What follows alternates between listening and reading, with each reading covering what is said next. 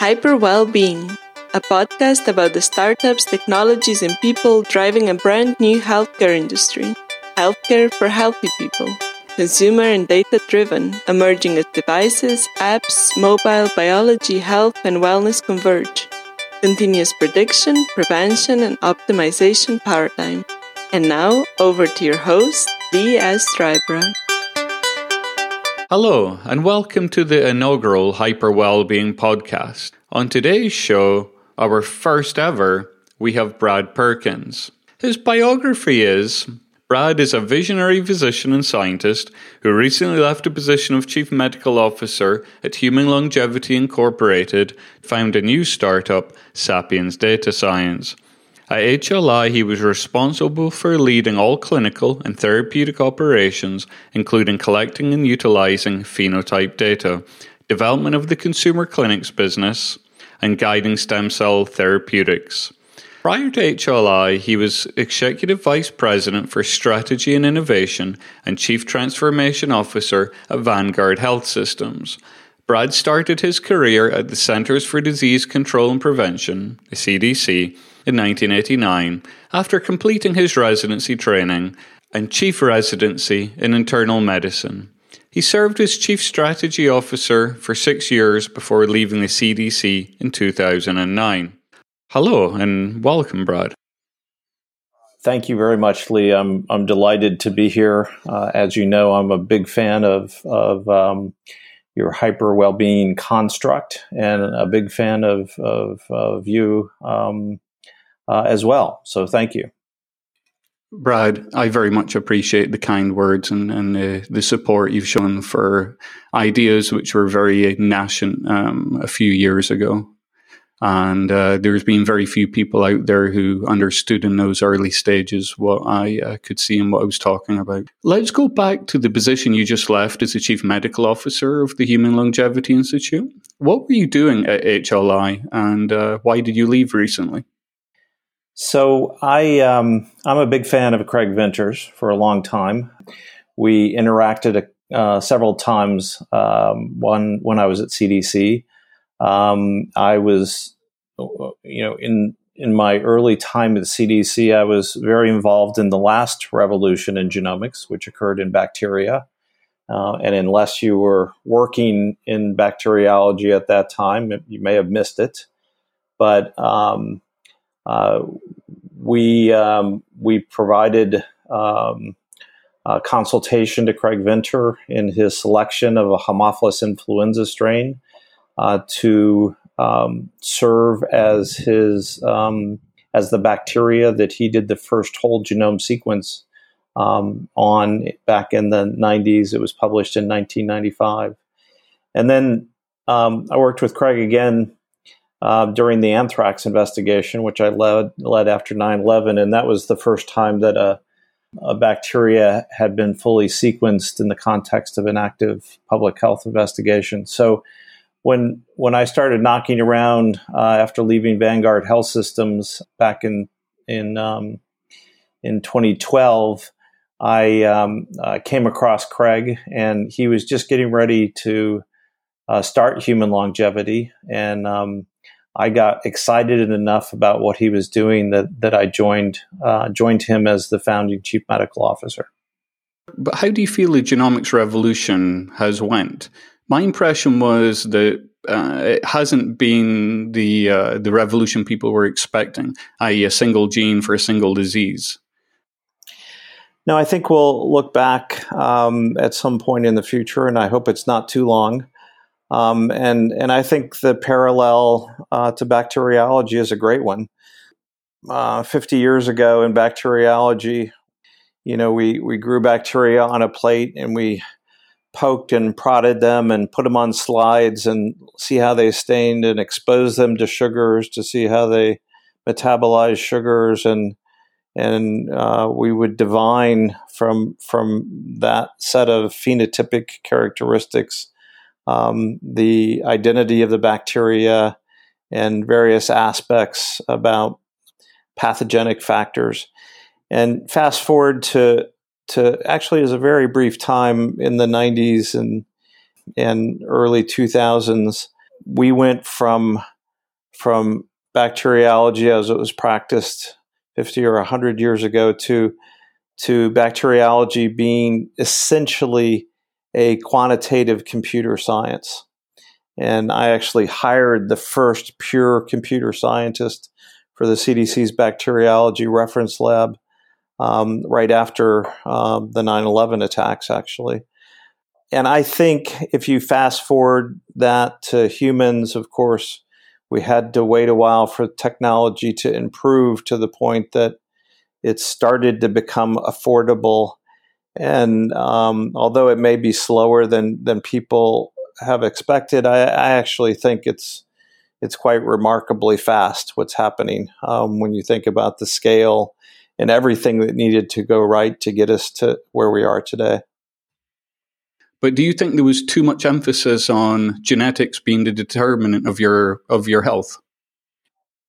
You know, my, my strong point of view is that genomics is critically important, but it's not going to be a total uh, answer or solution to to advancing health and healthcare you know, stated another way, it's going to be part of everything that we do in health and healthcare in the future, but it's certainly not going to be a standalone solution.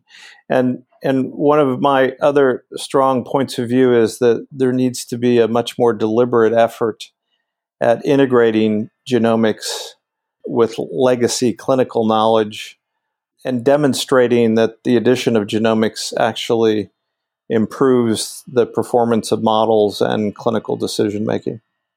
Do you have any opinions, I wonder, on epigenetics, which seem to be the new, I don't want to call it revolution, but the, the I would call it the latest surge in interest genomically?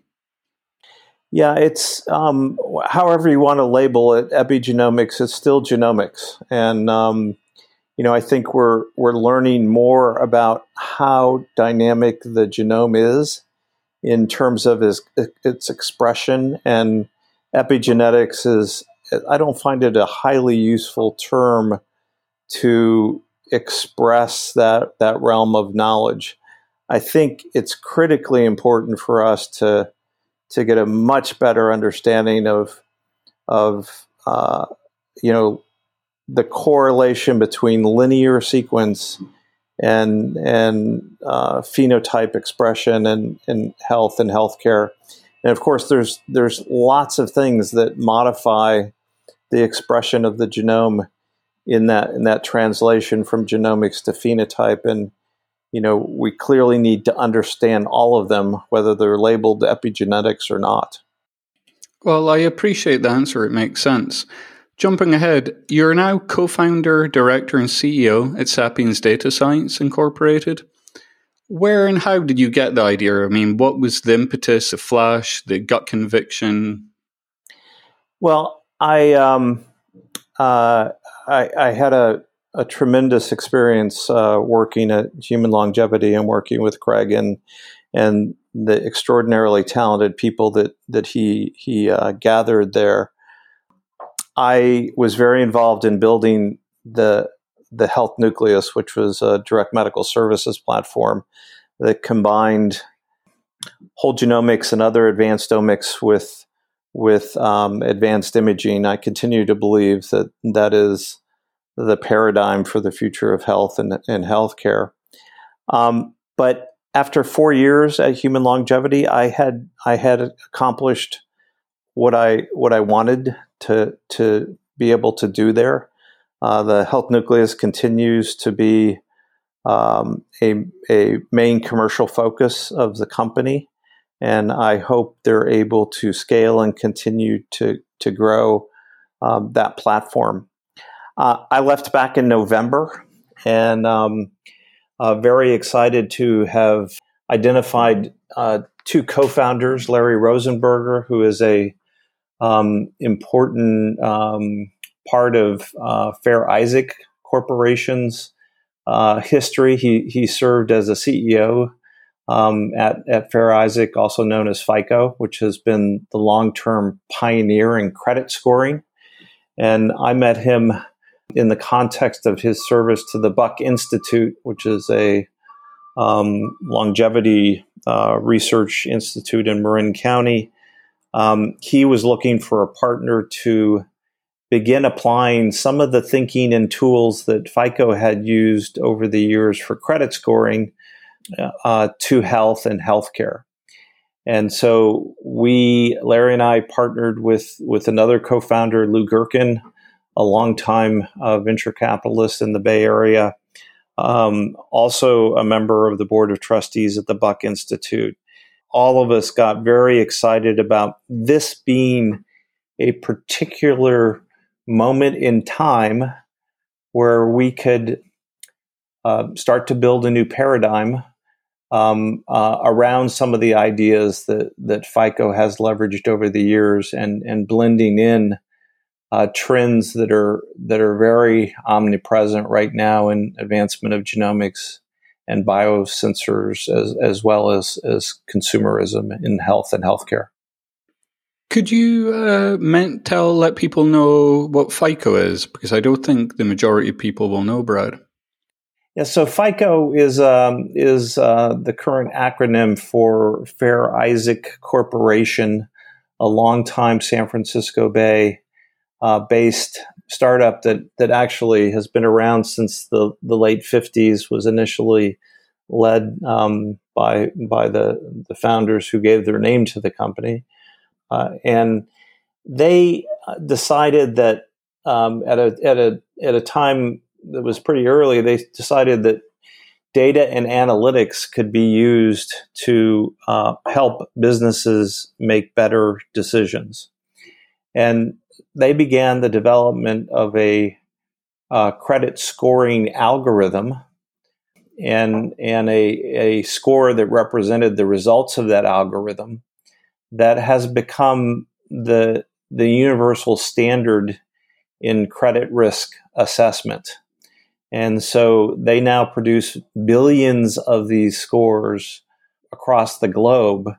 And the scores are used um, in making credit decisions. And there's now a whole family of, of these um, scores that relate to particularly common credit transactions, whether it's getting a home mortgage um, or, or getting a car loan or a credit card these FICO scores, um, these credit scores, are are used as as a standard in the industry. FICO is now starting to to leverage this same notion of of gathering data from diverse sources and using high performing algorithms to create scores. Um, in other domains, they've recently released a a driver safety uh, score.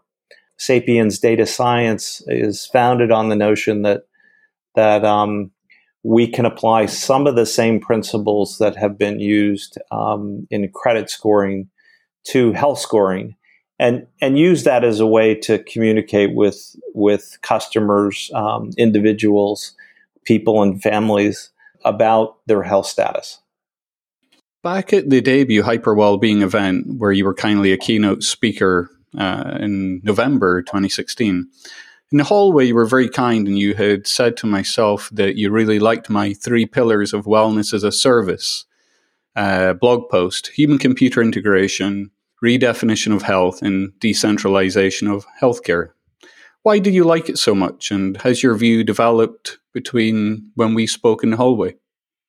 I think um, Lee, you've done a fantastic job of of catalyzing things that I've been thinking about for a long time, um, and doing it in a in a way that that is understandable and, and compelling. I feel like the the company that we're building uh, as Sapiens uh, Data Science is um, is partly catalyzed uh, by this this construct, um, and and I, you know I would hope that that you would see that as as um, as you begin to see some of our products come to, to market. We're, we're firm believers on, on the human computer integration that the health and healthcare system needs to move from its current qualitative clinical practice modality to a um, you know a firm data science foundation. And there's an incredible opportunity to do that. Um, and and that you know on redefinition of health, you know there's an incredible amount of science that's available to start that engine, um, and then and then move increasing control to uh, individuals and families uh, for continuous monitoring and, and um, protection of, of their health, improvement and protection of their health. But you mentioned that medical practice today is very qualitative. So, what you're really saying, there's a large gap in what could be done, if I put it politely. I think there's there's two huge gaps. One is is the generally poor decision making, which has repeatedly been demonstrated in the current uh, healthcare system, um, because you know we're we're constrained by the way our our brains operate. Um, so so generally, poor decisions are made um, because they're not based on the level of data that could be available. But the other dimension that I'm really concerned and disturbed by is the the the time gap uh, between the availability of of scientific evidence and the broad scale medical use uh, or healthcare use of the uh, of of those pieces of evidence. And uh, Lee, as you know, and as we've discussed, um, it's been repeatedly me- measured in in a number of developed countries that that gap is about 17 years with you know expected variation around that sort of median number. But, but that's just not going to work um, in the place that that we're moving. Um, and and unless we have very different platforms to protect and improve people's health we're just going to get further and further behind of where the science is and uh, we'll have more and more missed opportunities for people to to protect and improve their health. Are you building a cloud-based um, supercomputing service which is going to only work for the upper echelons of society? No, I don't think so. Um, I certainly hope hope that's not our the outcome. Um, certainly not the intent. Uh, I I actually think that we have a tremendous opportunity to do um, for health and healthcare what what mobile phones did for communication and in in um, in less developed uh, economic settings where where many countries had the opportunity to to skip the landlines and go straight to to cell phones and increasingly smartphones and and I'd like to see many countries have that opportunity uh, with with platforms like like the one that that we're building at Sapiens Data Science. And I, I think all the pieces are increasingly available. You, we can't, you know, Lee. I don't think we can jump immediately to that solution. And you know, the the challenge is sort of how do you how do you get from here to there and and um, you know while you're building a sustainable business. But I, I think uh, utilities like the one that that I know you imagine are within near term reach? Personally, I think uh, you're going to end up, I don't mean you personally, uh, but the industry, you're going, going to end up with uh, different plans according to your income. You could be paying 10 bucks a month to 100 to 10,000 a month if you have the money, and the computing will be run against it. Health is our greatest asset. And I think that the more money one has, the more one will be willing to pay a monthly fee to protect and improve uh, one's health and family health. Yep. Yep. And I like your analogy to financial services. I, I, as you know, I think the uh, financial services market, the way it has been shaped, is actually a very good analogy for where we're going with with health and healthcare if you take a look at a company like Schwab and you're interested in getting some help managing your portfolio, you can. They have three broad terms of of um, three broad categories of offering. One is machine alone. The other is is a little bit of a human and a machine, and the other is all human. and and um, you know they're priced according to the cost of of delivery of those services. I think increasingly we'll see health and healthcare offerings along those same dimensions. I can only concur there. It's what I also envision. I don't think that healthcare today does a great job on prediction. Uh, and I definitely don't think it does a great job on prevention. It did great in the 20th century with bacteria and viruses, you know, the whole public health thing. In fact, it it did fantastic. But in the 21st century, it's not meeting the needs of 21st century diseases, i.e., lifestyle chronic diseases. And I firmly believe that there's a new adjacent healthcare, a secondary healthcare beginning to emerge, at least at the seed stage.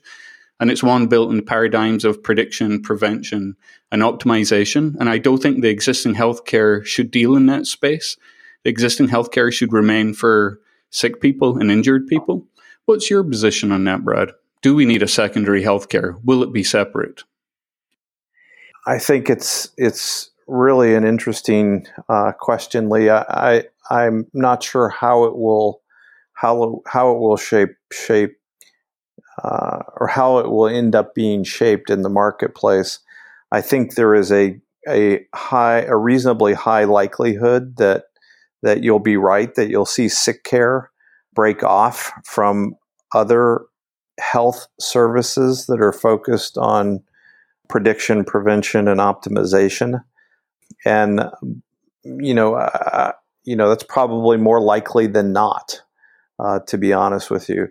But what I'm really confident of is that there is now an extraordinary opportunity in prediction, prevention, and optimization.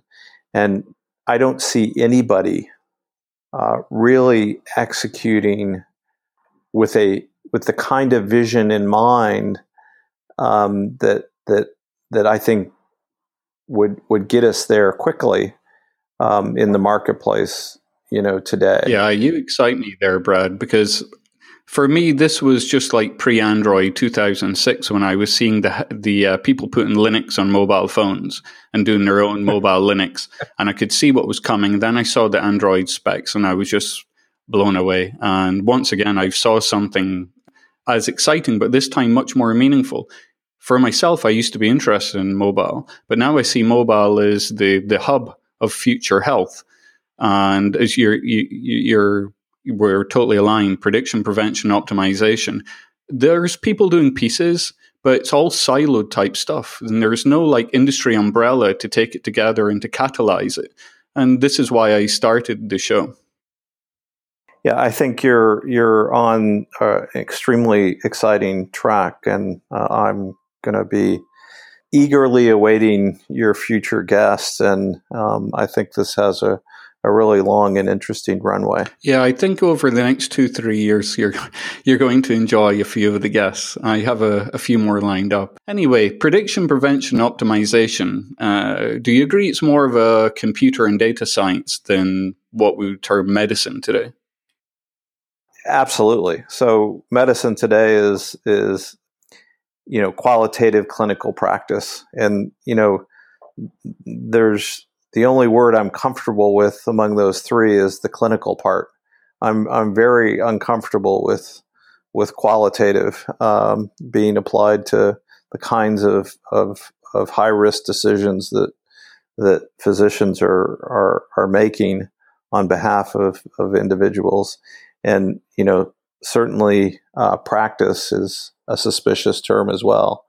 Um, I, I do think, though, I may, may, have a little bit of difference in opinion with with the role of, of the physician, and I think there's going to be a prolonged, very constructive period where where physicians and other health professionals, and I say that because I'm I'm I'm very interested and committed to behaviorists becoming a bigger part of of health and healthcare are, are going to be partnering with machines to optimize um, outcomes.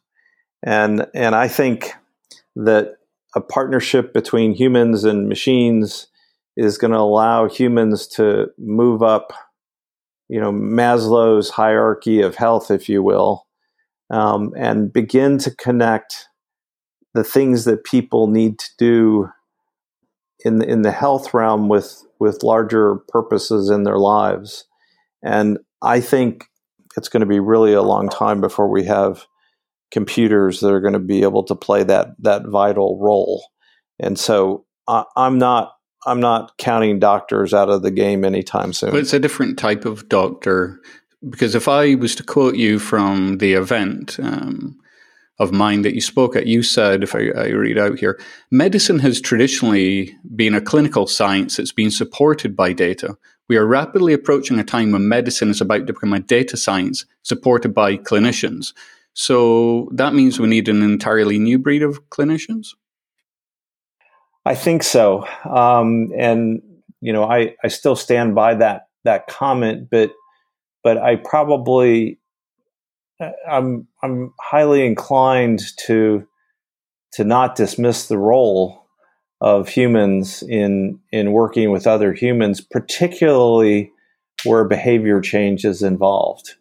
And and we're in an awkward period right right now where in in many dimensions we live in a in in environments that are pretty toxic to our health and and to overcome that toxicity um, you have to you have to be pretty behavioral behaviorally uh, res, resilient if you will. And you know my my experience personally and and watching other people is is behavior is most likely to change in the context of human relationships, um, and and not not necessarily machines alone. I, I, definitely agree with that. You know, with the whole BJ Fogg, etc. Yeah, so I want both, uh, Lee, and and I think it's going to be an exciting ride. Leroy Hood uh, said that he thinks within a decade, what he calls scientific wellness, a, a term I actually came across after putting the hyper well-being thing together, which uh, seemed to be the same paradigm shift. It just had a lot put more emphasis on people and was missing a, a couple of elements. He said that he thinks the scientific wellness, as he had termed it, rather in hyper well-being, uh, will have a greater market cap one day, and he was speaking like uh, within a decade than today's healthcare, i.e., sick care. Um, do you think that the the wellness industry, the scientific wellness, that data-driven um, wellness industry, is likely to be have a higher market capitalization than healthcare today?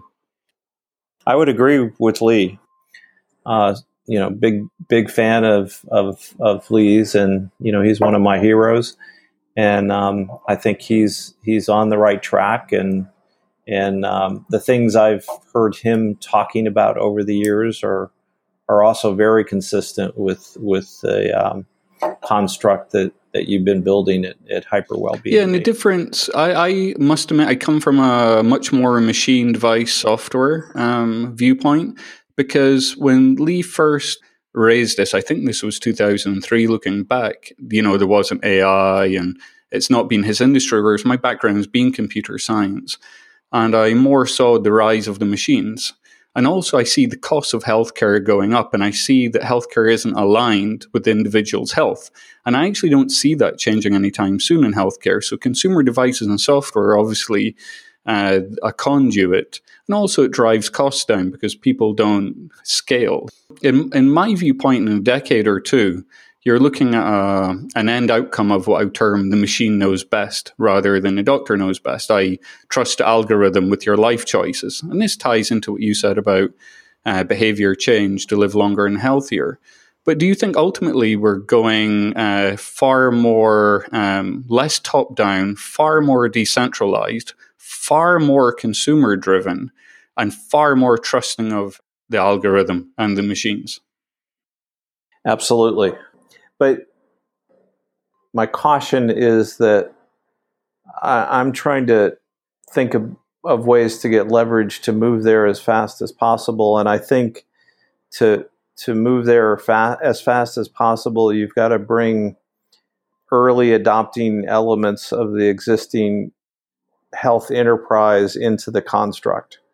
And one of our lessons early in Sapiens data science is that to get to scale with the platform that we're trying to build, people are telling us they want their doctor involved. and so uh, we are you know we're building a platform that I think honors your your desired direction at hyper well-being Lee but I'd like to wire you know early adopting physicians into the process believing that there are are there are some small admittedly small proportion of them that that would like to come on this journey um, as well. And it's not going to be all of them but but some of them will want to come along and that if we if we take that approach we'll end up getting getting to where I think people are best served faster than than um, taking a a, uh, uh, taking different approaches. Well, I hope that you do manage to get a fair percentage, Brad. At the moment, GPs or uh, primary care physicians, from my experience, they're actually even lacking in what I would term basic statistical knowledge. So they often confound, say, relative and absolute statistics, even to their patients, which is kind of diabolical. I.e., a statin for a given patient may give them four days extra life yet have a whole host of side effects. So, from my experience, the average physician, uh, primary care physician, is lacking in stats. And also things like uh, all cause mortality, i.e., take a statin, and uh, yes, it might reduce your risk of cardiovascular disease, but it then increases something else. You know, they don't look at all cause mortality. I, I found that they're overwhelmed, have short time with patients, and they, it's really a data problem, and they're not doing very well with it. Uh, I would agree with that, but ironically, I think the way to transition primary care physicians or, or GPs to a firmer data science based uh, foundation is to work with consumers and and have consumers bring their physicians along, uh, those that are willing along along on this journey. So many people that are doing what we're doing in Sapiens data science right now have the engine pointed at the healthcare system. And I ultimately think that's going to be less effective um, in the long term than than building an engine uh, like the one you'd like to see in the world and pointing it at consumers. So, so you know that that's what we're doing at Sapiens. Well, that sounds Science. very strategic, and it sounds by a guesstimation that it's more likely to work and obviously, you're touching the marketplace, and I guess you're already getting all the signals and potentially some traction. I don't know how much you're able to uh, reveal, but I assume you're getting what we'll term mark- solid marketplace signals to make that decision. Um, I, yeah, I hope that's true. Um, but we're we're certainly reacting to to consumer centered design work that we're doing uh, and interpreting those signals in regard to product market fit. And and you know the dynamics are real for a venture backed startup in terms of getting traction and getting early revenue and uh, you know that capital is essential to being able to to build build out the the long term vision. Well, I appreciate you sharing those signals, which takes me on to something else you had said at my event. You'd said it's unlikely that this revolution is going to be led by the incumbents in healthcare. And one of my beliefs right now is that the one giant industry which is incredibly well aligned is life insurance. And life insurance has an opportunity, I think, to birth this industry, what I've termed hyper well-being. And I think that the future of health and healthcare is actually going to be more like wealth management and asset management than what healthcare looks like today. Can you uh, elaborate any on that, Brad? Lee, thank you. I'm glad I said that. I still I still stand by that. I um, I've had you know I've deepened my experience with the life insurance industry and the reinsurance industry, um, and you know it's it's not sure. I'm just not convinced that the incumbents in that in that space are are are going to make the transition. I am you know um, very interested in watching a company called Health IQ um, that's getting some traction um, around brokering deals uh, among health conscious consumers and life insurance companies to get reductions on their life insurance premiums. But it seems like a pretty small step. And I believe it's very frustrating to me. I believe the life insurance industry could actually own this this industry that that you described so eloquently around prediction, prevention, and optimization. They even have the you know a, large part of the right workforce in place. They certainly have the plug into the financial services um, industry, and and you know the value proposition of life insurance that extends life seems really compelling you know particularly to millennials potentially where where life insurance is not a growing business sector so still believe it lee uh, what i said but but I'm still still looking for the from the signal for the signal in the market. I don't know if you're able to say anything here, and again, I don't want to feel I'm pushing you into my words, but healthcare today is not aligned to the individual's health. I mean, it's hard not to laugh at that. I mean, if health is our greatest asset, but healthcare is not aligned to our health, and I don't see any way to fix the current system. Well, that's right, and I used to start out my meetings with with senior executives in in the life insurance industry and make that point that I would rather have as an individual and for my family, I'd much rather have life insurance involved in my health and healthcare than I would my healthcare company. I mean my health my healthcare insurance company. And you know, they were always sort of startled by that, but I'm at least very confident that that life insurance is is highly aligned with extending my my my productive life. Um, and I say productive life because not only do they want me to to live long, um, but they want me to continue to make my payments. So in order to to do that, I have to you know live long and and productively. I think it's a great alignment, and but so far it's being squandered. What about health insurance? Because it seems quite happy just to take fifteen percent margin, you know, and keep throwing invoices around and taking fifteen percent. I don't see how that how health insurance begins to align under that model of taking fifteen percent. Well, first of all, uh, you're going to touch on an area that I find really frustrating. I mean, credit card transaction fees are in the range of two to three percent that's that's actually how the health insurance industry should should function for what it does right now because as you know at least in the United States administrative services only is sort of the model and uh, what health insurance companies are doing is claims processing. So to get 15% for that is is really frustrating.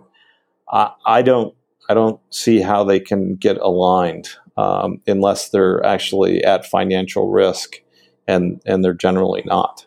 So so I don't see a lot of lot of hope w- with the alignment. There's a lot of excitement about precision medicine. I understand that, but in my opinion, I'm more excited about what I would term precision lifestyle. You know, lifestyles in alignment with, say, your epigenetics, with uh, your microbiome. Because by having a precision lifestyle, this is something computed, uh, you're far less likely to need medicine in the first place.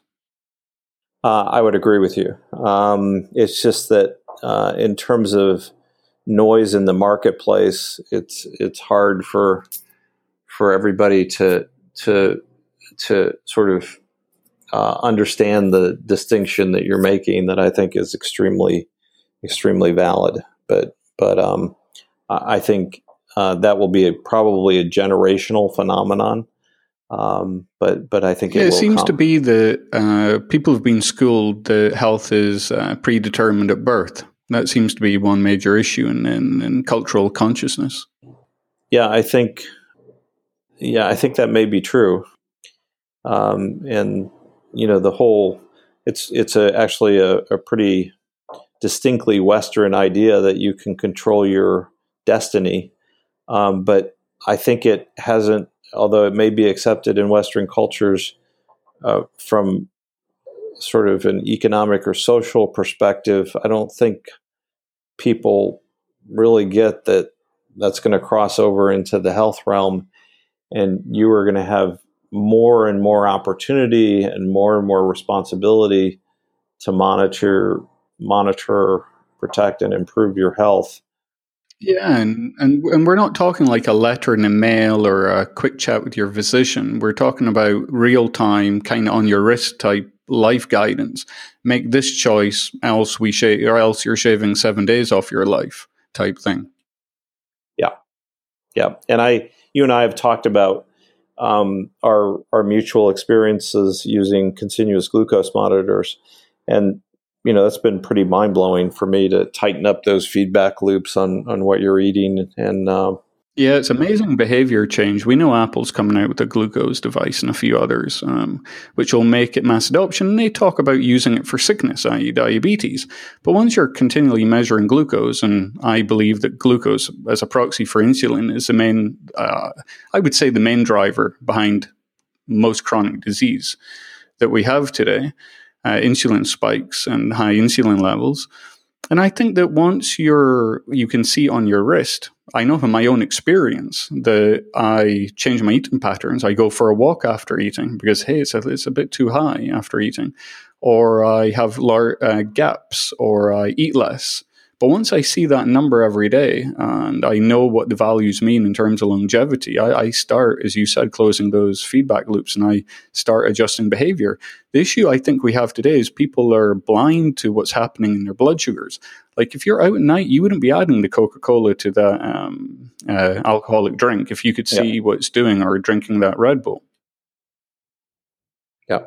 So I'm a big believer that we need to you know we need to broaden the adoption of of uh, these technologies to certainly people with prediabetes and then and then out get out there beyond that. And you know I put these monitors on my my adult children and you know they had the same response that that I did is is like why it doesn't have why doesn't everybody have this kind of information? Absolutely, Brad. And I'm wondering myself, mainly glucose plus a few other biomarkers are going to become available, and I think we need them all the time. And it's part of that path of human computer integration. Yeah. Real time biomarkers. Yeah, and it almost serves, you know, it's a big, we're, we're facing this challenge in Sapiens data science right now is, you know, getting uh, passive uh, data on what people eat and drink is extremely challenging. And I've been thinking a lot about, well, how much is is continuous glucose monitoring, you know, a pretty darn good proxy for what you're eating and drinking. Do do we really need to innovate, you know, aggressively in, in the in the food area, or can we use proxies like like continuous glucose monitoring, maybe the microbiome, maybe global metabolomics to actually know what what's going on with eating. Yeah, and uh, uh, it takes me in to ask a question um, on the side here. Do you also see a rise in direct to consumer lab testing? Because although we'll have devices that gather more data, I personally see uh, ever rising direct to consumer lab testing, and that takes in a whole bunch of new data uh, into the cloud potentially to guide your life. So, do you see a rise of DTC? I do. I do on on the lab testing, and of course, you know, I think the entire regulatory environment is is shifting in ways that are quite remarkable, given particularly given our level of dysfunction and some other dimensions. But but you know, the U.S. government has been consistently driving for for you know several important areas. One is you know individual control of data, um, which is a big deal, health health and healthcare data. Uh, individual control over access to laboratory testing, which which I think is overdue and and and really fantastic. And then, you know, with the 21st Century Cures Act that was was passed right right before President Obama left office, I'm really encouraged around uh, the support uh, it provides for clinical decision support and also, in particular, for patient decision support. Guidelines that have recently been articulated for software as a medical device, I think, uh, are extremely exciting and supportive steps for the industry that you and I would like to see develop. Well, appreciated for that insight. I um I, I, can't remember if I ever said. I, I, think I did, and I'll only briefly mention it here. I didn't feel good I had no health care because I hadn't completed paperwork. It would have been free if I had. I was in a second world country. And I was able to walk into a lab and order any test a doctor could and get it back the same day electronically. So I walked in, said I didn't feel good. Took a bunch of tests, said my glucose was high. I didn't really know what glucose was. I knew it was something to do with diabetics. And, you know, and then I said, hey, am I able to change this? I said, hey, your food changes it. I thought, will I sign up for healthcare or will I play with the data? So I thought I'll play with the data. So I just kept eating different things, going back and doing the test again every day. And eventually I reversed my type 2 diabetes. I, I say eventually, only took me two months. And I felt better than ever. I lost all the weight, sharper mind, slept better. Simply had the macronutrient ratios wrong in my diet. I had high carb, a healthy carb, I might add, vegan. And then I went high fat and low carb, and suddenly uh, I was the best shape of my life and best mental performance of my life. And I just saw it as a data problem and solved it within two months, never thought anything of it. Then two years later, that's when I began to discover, hey, healthcare wouldn't do that. I haven't been to the doctor in 17 years. So um, and so I, really don't know what a doctor would do. I have many doctor friends, and when I speak to them, I don't feel it would be of use to me unless I had a bacterial infection or something or an injury, and then I would be greatly appreciative. I had access to my body data, and what I started doing was walking into. After I solved the diabetes, I started thinking, what else can I improve? So I started walking into the lab, ordering tests I had no name of, and studying blood chemistries, and I started. Uh, for example, I test magnesium, magnesium RBC, I might add, because it's standard test and doesn't tell you anything in the order, and uh, only that you can keep homeostasis of magnesium. So then when I noticed I had low magnesium, I took magnesium and wow, I had sense of wellness. And then the same thing with vitamin D3. I felt oh, like I hadn't felt in 15 years. I had more energy, could get off the sofa quicker. Whereas before I always had lag. And hey, I just fell into this. I, I've I've not stopped looking at body data and understanding blood chemistries, etc. And uh, so that brings me on the question that in in in many countries you can just walk in and get it pretty cheaply and email to you. It's your right. Nobody asks you a question. Um, I find it very unusual in the US. It can be hard to obtain your own body data. No, I total agreement with you and um, I think that's that's going to evolve um, quickly. I, lo- I, I I love the fact that you know that less developed economies may may uh, innovate more quickly in this space than more developed economies. And yeah, it's fantastic. But I ended up seeing markers later on which can indicate liver cancer, uh, etc. And I suddenly thought, God, this is quite alarming. They just email you this, like the raw data. But I like the freedom and the liberty and the personal choice involved. Anyway, to move things along at that event, just a final quote um, from you. You had said people are dying unnecessarily as a result of the current medical model. And I think we can fix or begin to fix that in the near term. So let's just be clear people are dying unnecessarily because of today's model. Yes, I think they are um, in large numbers, and it's something really disturbing to me. Um, one of our areas of, of, focus at Sapiens Data Science is to build a set of next generation um, risk models of for diseases that are associated with premature mortality. And I, I talked about these data at, at your first hyper well-being conference, but the, this particular uh, framing of of a problem is is not is not easily at hand for most people, but for for men in the United States in 2016, uh, between the ages of 50 and 74, um, the cumulative mortality rate is a third, and for women, it's a quarter. So just to be clear, these are people that reach 50 years of age, but but uh, don't get to 75. And so every one of those uh, deaths is a tragedy for for the families and communities involved. Um, my father was one of those deaths with sudden cardiac death um, when he was around 60. We can we can do much better now, and and the the thing, the opportunity that is near at hand is to profile people for the 27 or so leading chronic age-related chronic diseases that are associated with those premature deaths.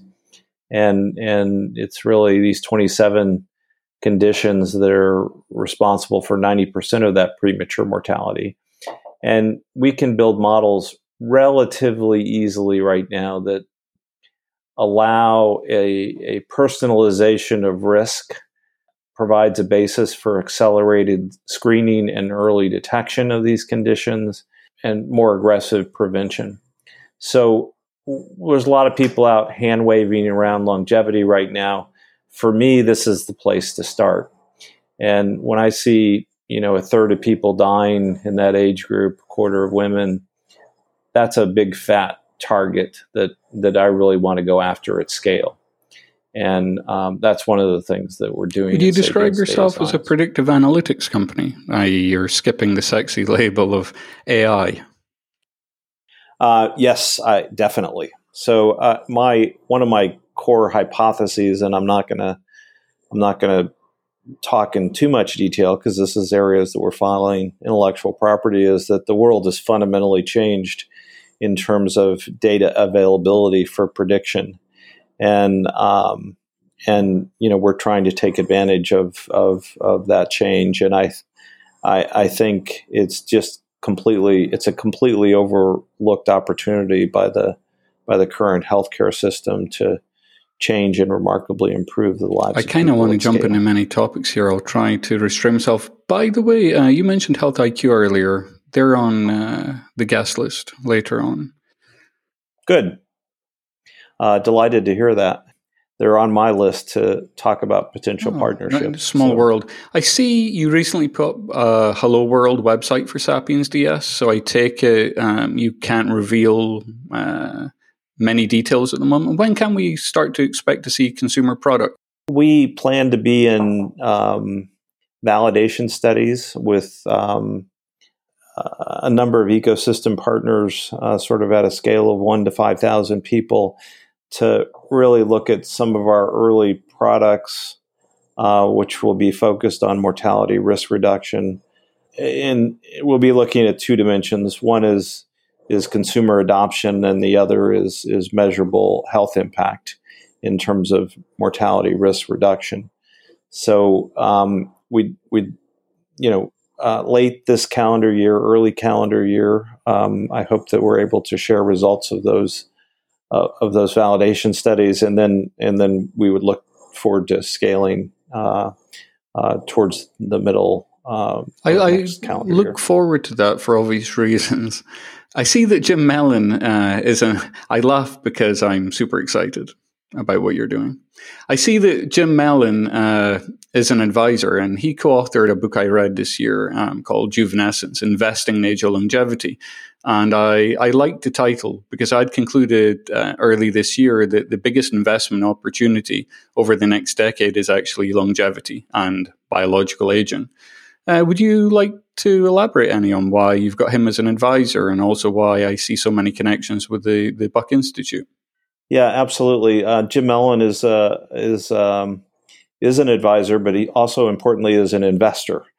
You know, was uh, part of our first round of capitalization of the company, which which we're we were really delighted to have him because of of the level of commitment he's got to the space right now, and and um, you know he brings a lot of dynamic energy and and credibility to to the space uh, from an investment perspective, um, and and so I would urge people to take a look at his book um, and to take a look at the the the, the field of longevity um, more closely as as a extraordinary opportunity. Have you noticed that on the, biological aging side, people have only been looking at, say, pharmacological uh, interventions, but they haven't been looking at uh, intervening in terms of biological aging using what I would call digital therapeutics. I.e., you can guide lifestyle, such as to slow or reverse somewhat biological aging. You don't need a, a, a drug to achieve that. Uh, I don't know if you've uh, thought of that. Um, that's a that's an unintended consequence of the way that the marketplace is set up and life sciences companies are structured to to um, you know identify new therapeutics in the form of drugs. And so, you know, there's tremendous progress being made there. But I, I totally agree with you that there's that that misses a huge opportunity that that is that is is is closer to hand and and you know it's fairly dramatic in Alzheimer's. There's fairly good good information that a variety of lifestyle uh, factors are responsible for substantial proportions of of Alzheimer's. Um, but you know the the almost the exclusive focus for most of the industry is on finding a drug when I think we could make a lot of progress with yeah, like uh, feed people fats, like healthy fats, and lower their uh, processed carbohydrates. And also in Alzheimer's, it's also one of these like diabetes. You can predict up to a couple decades away. Uh, absolutely, and and that's one of the things that we were working on at Human Longevity that I think has tremendous potential and and really um, demonstrates the potential of of, of combining genomics with advanced imaging. Okay, so uh, Sapiens uh, DS, as I'll call it, if that's okay with you, so, uh, is about measuring health status. I remember for the event I did, uh, the end of 2006, I realized that health quantification is essential for this new industry being called hyper well-being. And so I invited Qualth and dacadoo to come and speak, and they also assign a health score uh, on the mobile. But what you and dacadoo sell to uh, do insurance partnerships with it. But what you plan to do is something superior and uh, further reaching. Well, we're we want to do that at the speed of science, and that's the commitment that that we're going to make to our our customers is is to close that 17 year gap between the emergence of evidence and uh, and and um, broad scale clinical use. And so it's it's very different. We also have a, a big commitment to to um, cutting edge use of genomics and other advanced biologic measurement and, and devices so we're we're using we're using the score as a mechanism to get to a fundamentally new place. I see um, some of the other companies in the space using a score to to you know be the value proposition in a in a consumer facing business, which is fine. But we're, we're do you think you'll score different bodily systems instead of just one one score, shall we say? The I, I think uh, we're really what we're what we're doing is is starting with scores, um, and we'll have a family of scores that are built around general general health in a in a variety of dimensions, and then specific diseases. Where I really want to get to is I, I want a machine utility that sits quietly in the background of people's lives and prioritizes what steps that they can take to uh, protect and improve their health uh, at any period of time they want to devote bandwidth to, to doing that. And um, you know we don't have anything close to that right now, but I think I think the pieces are out there to put that together.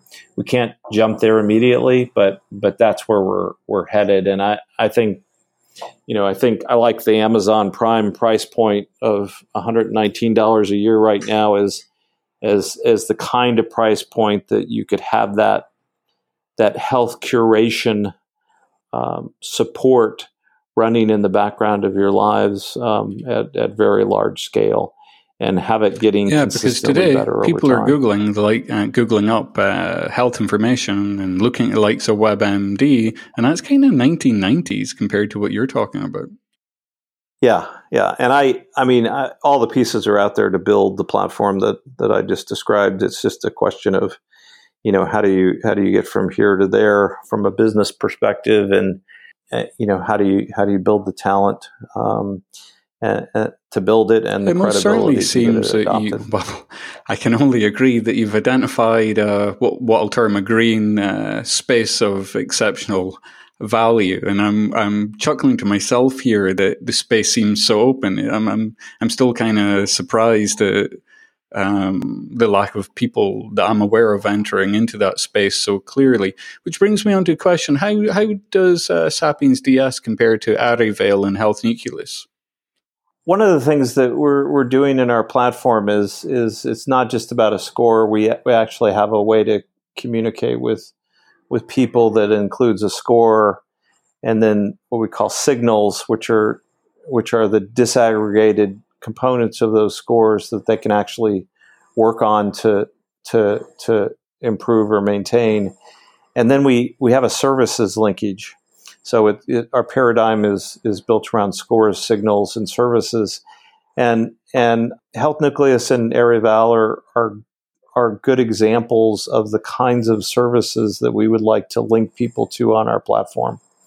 And and um, same thing with you know with the Livongos and the Omadas and you know probably moving forward the Virtas of the world, pointing people to services like that when they could when they could benefit from from those particular interventions. Um, again, has a very long runway and and you know most of the most valuable companies in the world right now have that sort of platform uh, model.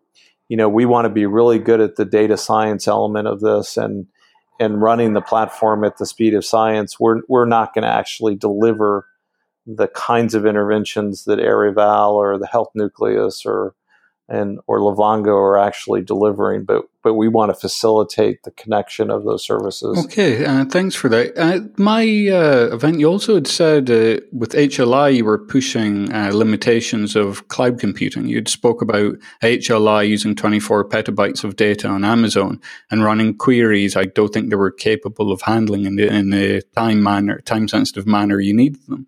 Is Sapiens DS also a company that's uh, pushing limitations of biology and computing? Not right now. Um, we're going to stay. You know, you know, human longevity was really operating at the at the edge of what was possible in a discovery mode. Um, we're going to at, Sapien, and I, you know, I was, you know, I'm very stimulated by that. I think that's critically important. Um, at at Sapiens Data Science, I'm I'm really we're, we're built we're built around turning validated science into action on behalf of people. So we're going to be a little bit further downstream and and using technologies that are validated and uh, have sort of reached the level of, of affordability that that allow them to be scaled. So a little further downstream than than where human longevity was or is. Does systems biology fit in anywhere, Brad? Absolutely. So um, uh, we just hired a new chief science officer whose training is in you know bioinformatics and systems biology. This is this is it's going to be the name of the game going forward, and and trying to surf the edge of what's what's validated, and also we think we have an opportunity with Sapiens to to do some crowdsourcing as well to to make it easier for people to build algorithms and access publicly available data sets to validate those algorithms and and and stay at the edge of what's possible uh, in systems biology. And right now, the the supply chain for high quality clinical algorithms is in the medical literature is sort of broken. And you know people throw those up you know from academic and other organizations but they often don't go anyplace. So we think we can one help to reconcile and improve that supply chain by getting those out out to consumers. And then two we think we can you know sense consumer needs for various algorithms and and then crowdsource those um, and do it in a in an open you know um, an open environment so that the algorithms can be uh, accessed and improved upon in real time. I see we're running over time here, so I would love to just jump in uh, just for fun at the end of our call do you have any uh, personal health recommendation, any routine, anything you do in the morning, any little bit of religious behavior you have for your health? It can be data driven, it can be superstitious, it can be a supplement, food, exercise, a data point you measure, a device you wear. Just do you have one or two um, health recommendations that you yourself follow? No, I I um, I would strongly recommend that people uh, get a hold of of um, one of the continuous glucose monitoring devices. I think it's it's right now the the the most compelling example of what the future is going to look like in in tight feedback loops for critically Im- important physiologic data. I'm a big fan of the the Apple Watch, and um, uh, we built our first prototype over the top of HealthKit, Apple's HealthKit, and so I've been doing a lot of experimenting with with uh, as a prototype for the company with downloading um, my formal medical data and of course capturing my informal uh, health data, you know, exercise and such from Apple Watch and and pushing pushing that uh, technology construct to the limit. So I would I would urge others to experiment and fool around with that and and let me know how it goes. Yeah, on the uh, continuous glucose monitors, I, I concur with you. On the continuous glucose monitor side, that's been my also my first biggest win. And what I discovered with that is that these ideas of hey, it's your volume of carbohydrates which exactly match to your glucose is just not true. Yes, it's approximate. It could be half. But the other half is very individualized. It, it, it seems, according to, for example, uh, the company DayTwo, uh, a lot of the individualization of glucose uh, response is your gut bacteria, your your actual microbiome. So, for example, in, in my case, if if I eat fish, um, it raises my glucose, and I've checked corresponding insulin uh, levels um, more than what candy does. So, you know, um, but I'm disappointed at the market today, only pushing, you know, Dexcom and uh, Abbott and so on, only pushing CGMs for sick people. Um, uh, but I'm sure that just as App Store came along for Android and iPhone, I'm absolutely certain that glucose, continuous glucose, plus a few other measurements are going to be the foundation data points of what we'll call new apps and new algorithms that compete with each other, decentralized, peer to peer uh, style of competition to make people uh, well, keep well, and be more optimized. Absolutely. Absolutely. So, Brad, I'm I'm very conscientious. Uh, I've overran our uh, allotted time, and uh, I highly appreciate your time. It's been very insightful. Greatly appreciate it as ever. Uh, I'll be watching uh, where Sapiens DS is going, and hopefully uh, others listening will. I hope uh, you'll have something public as planned, and then I hope you'll be back on the show. Thanks very much, Lee, and um, congratulations on the podcast and um, and all of your efforts with with hyper well-being. And uh, I look forward to your future guest. And um, keep the force, my friend. Thank you very much, Brad. For more information, please see hyperwellbeing.com or follow Twitter at hyperwellbeing.